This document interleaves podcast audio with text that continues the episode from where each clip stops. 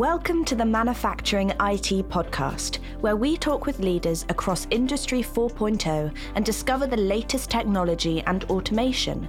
This podcast is for anyone with Industry 4.0, whether you're an MES engineer or head of automation. Make sure you tune in and enjoy the episode. Before we get into it, hit like and subscribe, and don't forget to comment and add your views. The Manufacturing IT podcast is brought to you by Manufacturing IT Recruitment. Enjoy the episode.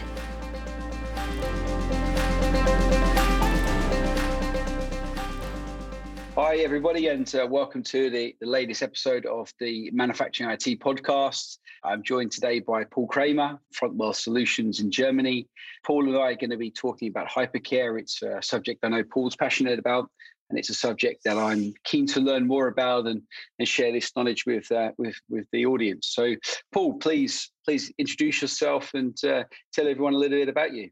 Hi, Daniel. Hi, everyone. Thanks thanks for having me. First of all, I appreciate the opportunity. As you know, I I've been working on the Pharma MES conference before, so um, I'm a big fan of of networking and, and knowledge sharing.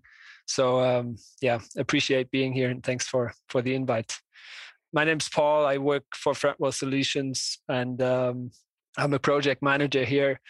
We do we do all all kinds of things in the in the MES project lifecycle, from from project initiation to process process engineering, MBR design, validation, and also hypercare, which which we're going to talk about today.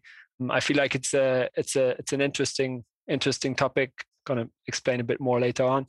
Yeah, been working at Frontwell Solutions since since the beginning of the year, and and, and uh, really appreciate the opportunity to be here and share some of the things that that that really we've learned about MES and and and the hypercare phase that that comes right after the go live. Yeah, no, thanks, Paul, for joining us. I, I think you and I connected a little while back when you were working for WeConnect, who run the kind of Pharma MES conference and such. So, what what was the reason for you kind of moving from from that side of things into into kind of project delivery and, and joining Frontwell? Well, you know, when you're you're organizing a conference like the Pharma MES Berlin, you have a really bird's eye perspective on things and lots of theoretical knowledge. Yeah. And I became increasingly interested by by manufacturing and by how how software can can really drive efficiency and quality. So I wanted to move closer, let's say closer to the shop floor. Yeah. Like knowing more what's really going on, what what people really need and how software can help. And um, then I got the opportunity to to to join Frontwell and it's been really really interesting so far and, and I've learned a lot of things. So so I'm yeah i'm happy about the move and and getting closer to the to the topic of mes and and meeting the the mes com- community in in their let's say in their natural habitat not only at the at the conferences yeah. but going to client sites and and uh, seeing projects from very closely so it's yeah it's it's been it's been very interesting so far Okay, no, good stuff. I, I know Frontwell Solutions. I, have worked with Ardavan and Vishnu for a while now, and uh, I, have seen that the business grow over the last kind of year, eighteen months or so, and and uh, seen many good staff members join them. So uh, when there was an opportunity for us to, to jump on a podcast, talk about something, I was I was really keen to to have you on and to share some of the wisdom that uh, that you guys are building over there. yeah, thanks. We've been growing quite a lot over the the past few few years. Um, mm we're um, a little over 30 people now. So continuing to to hire and to to grow and getting new projects, new people onboarded. So um, it's it's really going up and yeah, this these kind of connections, you know, also getting the word out that we're there and that that we're we're ready to help is is is really great. So so it's great to be on here and and, and discuss a little bit about the the knowledge that we have and what we can what we can provide.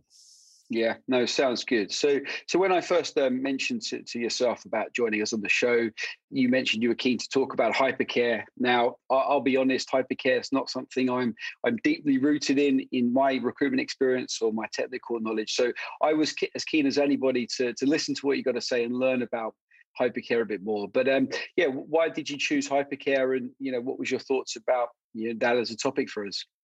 Yeah, sure. Thanks for asking it's only natural that you don't hear about uh, hypercare so much i would say because it's a it's a topic that in IT project management in, in life sciences is a it's a bit neglected, I would say, from from the experience that we have gathered, because so much of the project success depends on the planning and strong execution, and then the the go live after testing and, and development is, is is is done. Um, the go live is kind of seen as the as the outcome. So it's the the final step is mm. the go live. So most of the energy and the dedication and the resources and and all that goes into that in that into that development and, and testing phase and um, we see that it's it's sometimes you know people lose focus and, and and don't don't really think about what happens after the go live. And as you know sometimes when you're flying you'll you'll be much more likely to remember the the, the landing than um, you'll be likely to remember the, the very smooth flight maybe. So this puts a lot of lot of importance on the on the on what happens after the go live on the transition phase from from this technical readiness of the system to its true adaptation by the by the users and um, that's why we think that that hypercare support is really really a topic that that that we should talk about more and to get to to get the the stabilization period right um, so that's why why i propose to speak a little bit about hypercare today and we also know that the true success of any system, and especially with MES, depends on on the acceptance of the users in the long term. So if you don't okay. If you don't get those on board, you will have a lot of trouble creating those benefits in terms of quality, in terms of efficiency that you mm-hmm. you were expecting. And if the users, be it right after the go live or in the in the following weeks, if they get the feeling that they they are not being helped that there's no one there to support them with the queries that they have with the issues with the incidents they will get the the feeling that the, the system is too difficult to use. So this is really a crucial period where we can establish trust in the system stabilize the system and and and, and create those those long-term benefits that you that you want from the from the system. So being there being able to answer those questions is really crucial. And, and, what I was going to say, Paul, is that that kind of change management and, and making sure that there's the user adoption of the new system, of the new platform, whatever, that's a really important phase. But um, how long does a hyper phase period last? Is it, you know, is there a standard period? Is there a defined period? Or is it a case of a case by case basis? It depends a little bit on on the deployment methodology that that you have chosen. Okay. So so some people go with the with a big bang approach where they mm. they go live with all with all lines, all manufacturing departments at once, or they take a phased approach where they go step by step. And in this case, the hypercare period would be a, naturally be longer, but less less intense. Okay. Hopefully, I would say. Yeah. So if you go big bang, this would probably be a few weeks of very intensive care, and then you'd be able to to phase out and and hand over over more and more of the support tasks to a to the internal dedicated MES support uh, organization. Okay. And, and, is there a is there a predefined methodology to hypercare? Is there a, a, set standard for, for that process and practice, or is it a case of again a case by case basis? But but a company like Frontwell, for example, working off of best practice that it's experienced, or is there that predefined methodology? It depends. It depends mostly on the on the pre-existing organizational setup that you already have. So you do not want to come in to an organization and disrupt kind of the, the information flow and the knowledge transfer that is already there. What we like to do is to to have in this in terms of, of governance, we like to to have a very dedicated meeting every day where we sit together with the IT, with the business mm.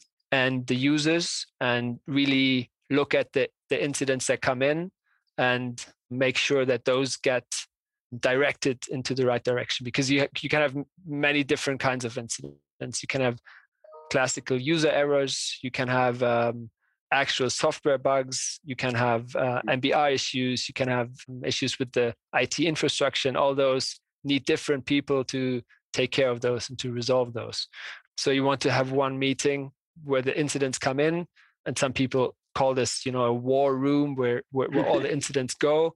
And then the hypercare team can decide who needs to take care and react quickly. And this is obviously it's a, it's very important to be able to to separate the noise from the the meaning from the noise in order to react swiftly to those incidents that are actually slowing down or stopping production which are the most the most critical ones obviously. And then can, you can have a on the side you can have a build up a sort of knowledge base where you get those user errors that are very common.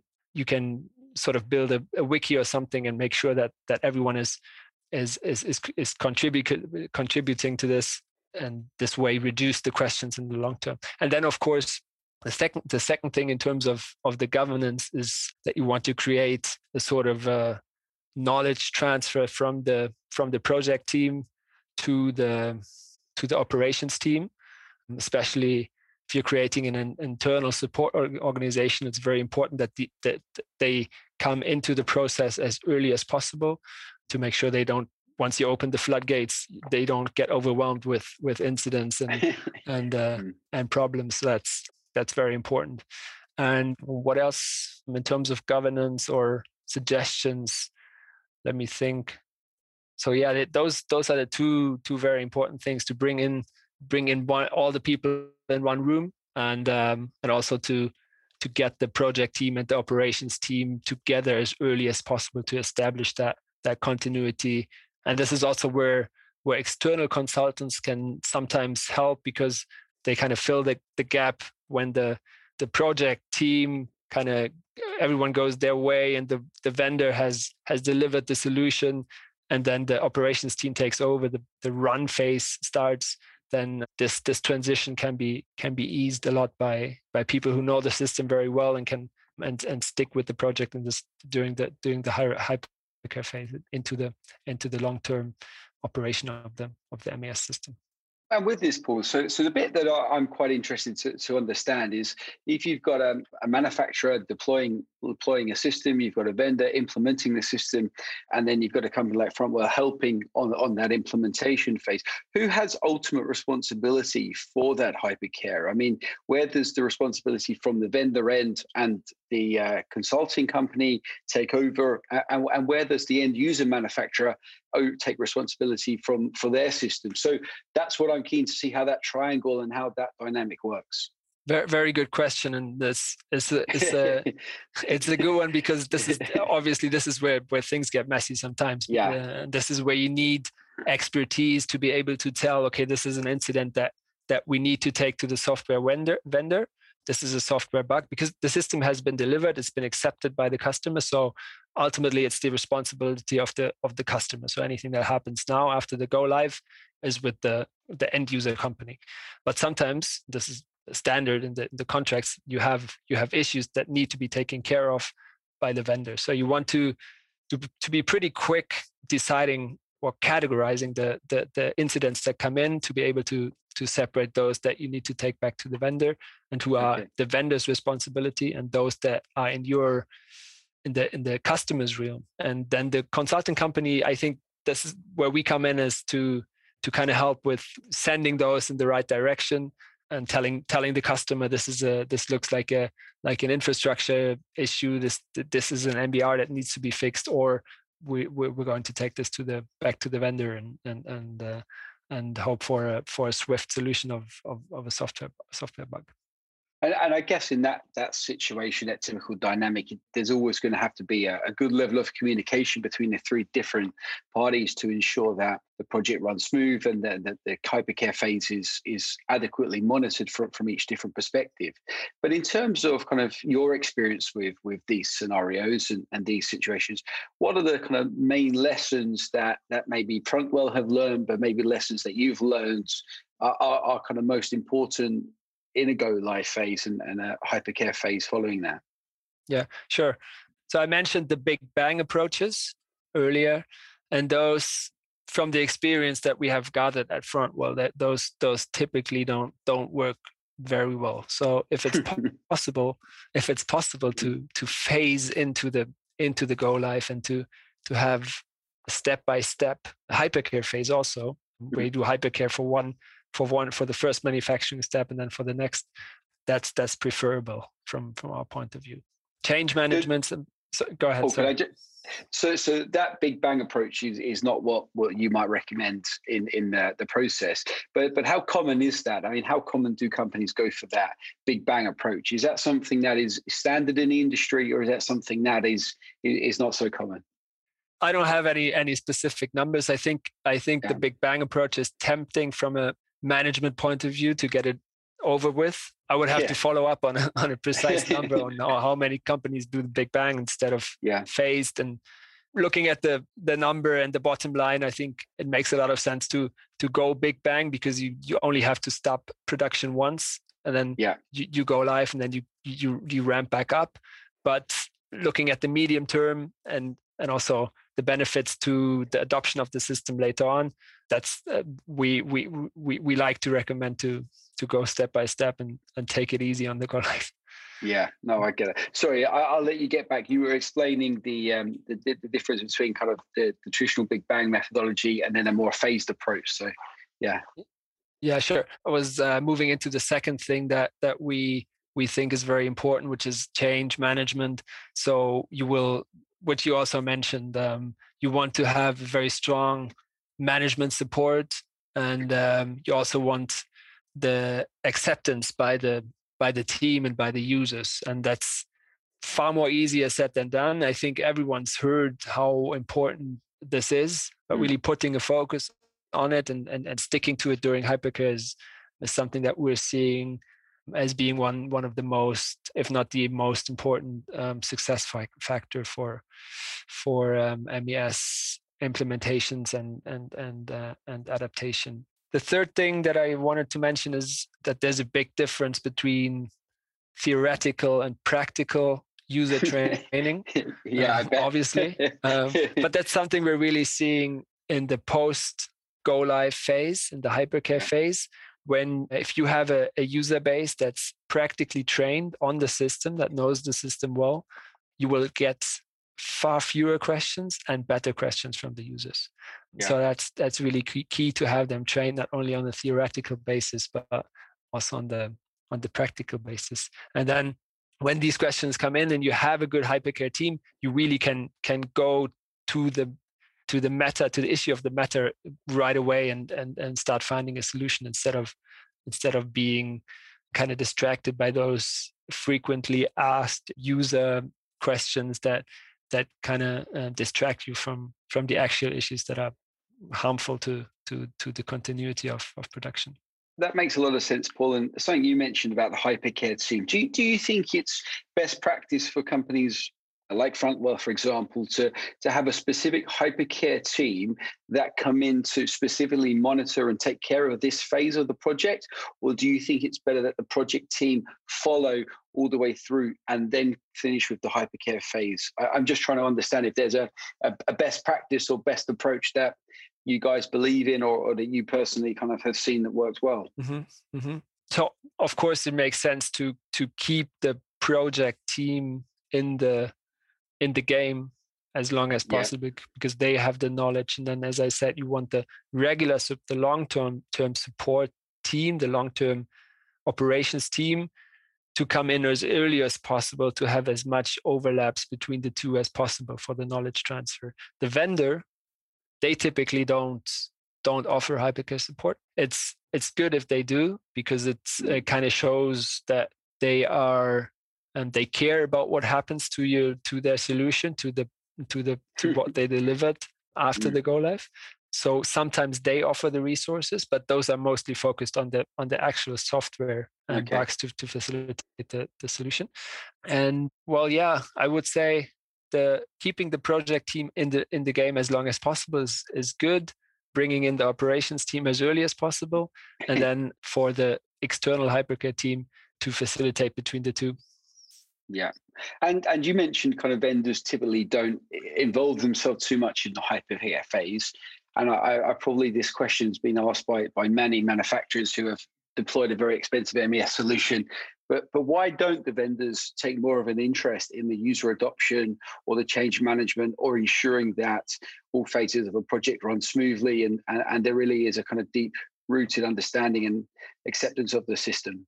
I would think that uh, this is a really good. This is a very good question. I would think that uh, that is a is a matter of capacity mostly. Okay. Um, because developing the system and making sure it's ready to to be used already requires a lot of you know developer time and and mm. um, and testing capacity and then once the, the the the project is done and the and the system is is is ready to be delivered to the customer the focus kind of shifts to the next project with next development steps mm. that's kind of what i said in the beginning you know where yeah. you focus on the on the on the development and the testing and the implementation then you're you're, you're ready to deploy and then then you're happy to have done that and move on to the next project so also on the vendor side the hypercare not really a focus area although yeah. the, the, customer would would highly benefit yeah and, and I think that's that's I guess where companies like Frontwell can can really excel in terms of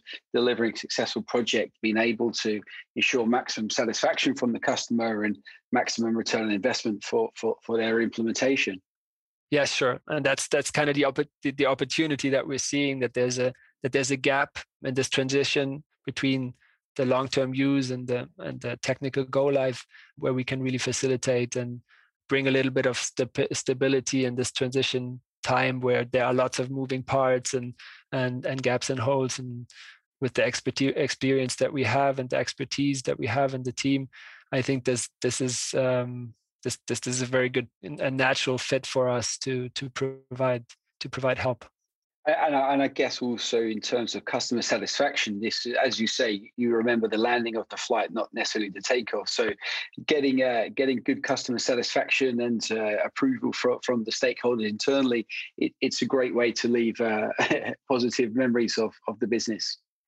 Yes, yes, definitely. It's, I mean, it's a it's a very stressful time and emotional time also for yeah. some for some customers. So um, it's not it's not a it's not always low stress. it's not always low stress. Uh, it's still it's still a bumpy landing, but you know, being there, kind of like you know, you know how people on a plane they look towards the the stewards and the crew in case there's a there's turbulences you always look at the stewards and if they stay if they stay calm if they stay stay calm and and relaxed you're you're good yeah. you know you know you're you know good. nothing's so yeah. this is kind of the role we're taking you know we're, we're with the passenger maybe also buckling up but uh, we're with them and we're, we're making sure that, that that the landing is eventually a safe and, and smooth landing I, there's an analogy about this. It, it's called "Be Like the Swan," and uh, on the surface of the lake, the swan is really calm, pristine, looking relaxed. But uh, underwater, the uh, the legs are pedaling really heavily and uh, work, working really hard. So so yeah, maybe that that analogy fits as well. But um, like one, one, question, yeah, one, one question I'm, I'm keen to kind of get your thoughts on on Paul is is how would you describe a successful hypercare phase? Now, the interpretation of this, I guess, is is going to be huge because what what you might interpret as successful is very different to somebody else. But but how, how would you describe it in, in your view and in your experience, a, a successful hypercare, hypercare phase? Overall, I would I would say that the most successful hypercare phase is a very quiet one. So you okay, that makes sense. You don't you don't hear a lot from the users. They are yeah. working with the system. They have been trained adequately. They need very little support. Obviously, you don't seem to have a lot of uh, software bugs that need to be fixed. So that's that's good. And then also, uh, you, you, you, you, the hypercare team uh, it's just very it's just there. Maybe they can build up a knowledge base on the side to what I mentioned before to yeah. to prepare for for future future events. You can you can um, look for further training demands. You can even look at you know um, efficiency gains and, and look at the users and how they're using the system and see if the any improvements that can be made. That would be the best case. But of course, you want to prepare. You want to. You don't want to take any risks. So having the hypercare ready and making sure that the response time is is, is very low is important. Uh, you can still work with the key users who can already soften some of the potential blows. And then, of course, trainings, retrainings, making sure that content is available. That's very important, even if the hypercare phase is is is quite silent, which is in most cases rather unlikely that it just goes through like that and the hypercare team is sitting in their in their war room yeah. uh, doing nothing. Yeah. Oh, okay. I guess that, that that does make a lot of sense. And obviously, the the less busy the team are dealing fighting fires as such, then then obviously the project's gone gone through largely um, largely straightforward. But but there's one question I'm also keen to understand, and, and I do appreciate if you might not have the you know complete answer for it, Paul. But uh, it, are, are there industries that, that you're aware of, or industries that your colleagues or peers or whoever it might have been have, have described how this hypercare phase works really smooth. I mean, I know Frontwell are specifically involved in pharma and biotech, and, and I know that's your background. But um, are there other industries you think that that that pharma and biotech companies can learn from to, to get better practice, or is there a, a, an acceptance that what's done in this space is is the best, is is the gold standard? Um, I can only answer generally and say mm. that there's potential for other industries to have smoother hypercare periods because changes are easier to be made to the system yeah. because of GDP, GXP regulations, where yeah. any any change you want to make to the system last minute or short notice mm, is going to create a lot of problems but that's not really something we can change because obviously those those regulations are there for a reason good question. Let me let me look around and find out and let you know. Yeah no good stuff. Well look paul i think today's chat's been been really interesting. I, have definitely learned some learned some good stuff and um, hopefully this this information that we've discussed is, is going to be useful to the, the wider listening audience or hopefully watching audience on youtube. But what i'd like to do also is um, maybe invite you back once we can talk through a, a specific hypercare hypercare phase project or something that we can talk about um, some specifics and, and maybe you can talk to me about a, a project that, that went, went extremely well or, or, better still, maybe a project that went really bad and, and you managed to kind of save the day. That, that would be good. Sounds good. Sounds good. Thank you very much. Yeah, I'd be I'd be happy to come back and, and talk some more. Thanks for the opportunity. No, my pleasure, Paul. Speak to you again soon. Thanks for joining us. Thank you. Goodbye. Bye. Bye. Thank you for tuning in to the Manufacturing IT podcast. Don't forget, hit like and subscribe and add your comments below. The podcast is brought to you by Manufacturing IT Recruitment. Get in touch with Daniel Langley if you're looking for a new role or if you'd like to add talent to your team.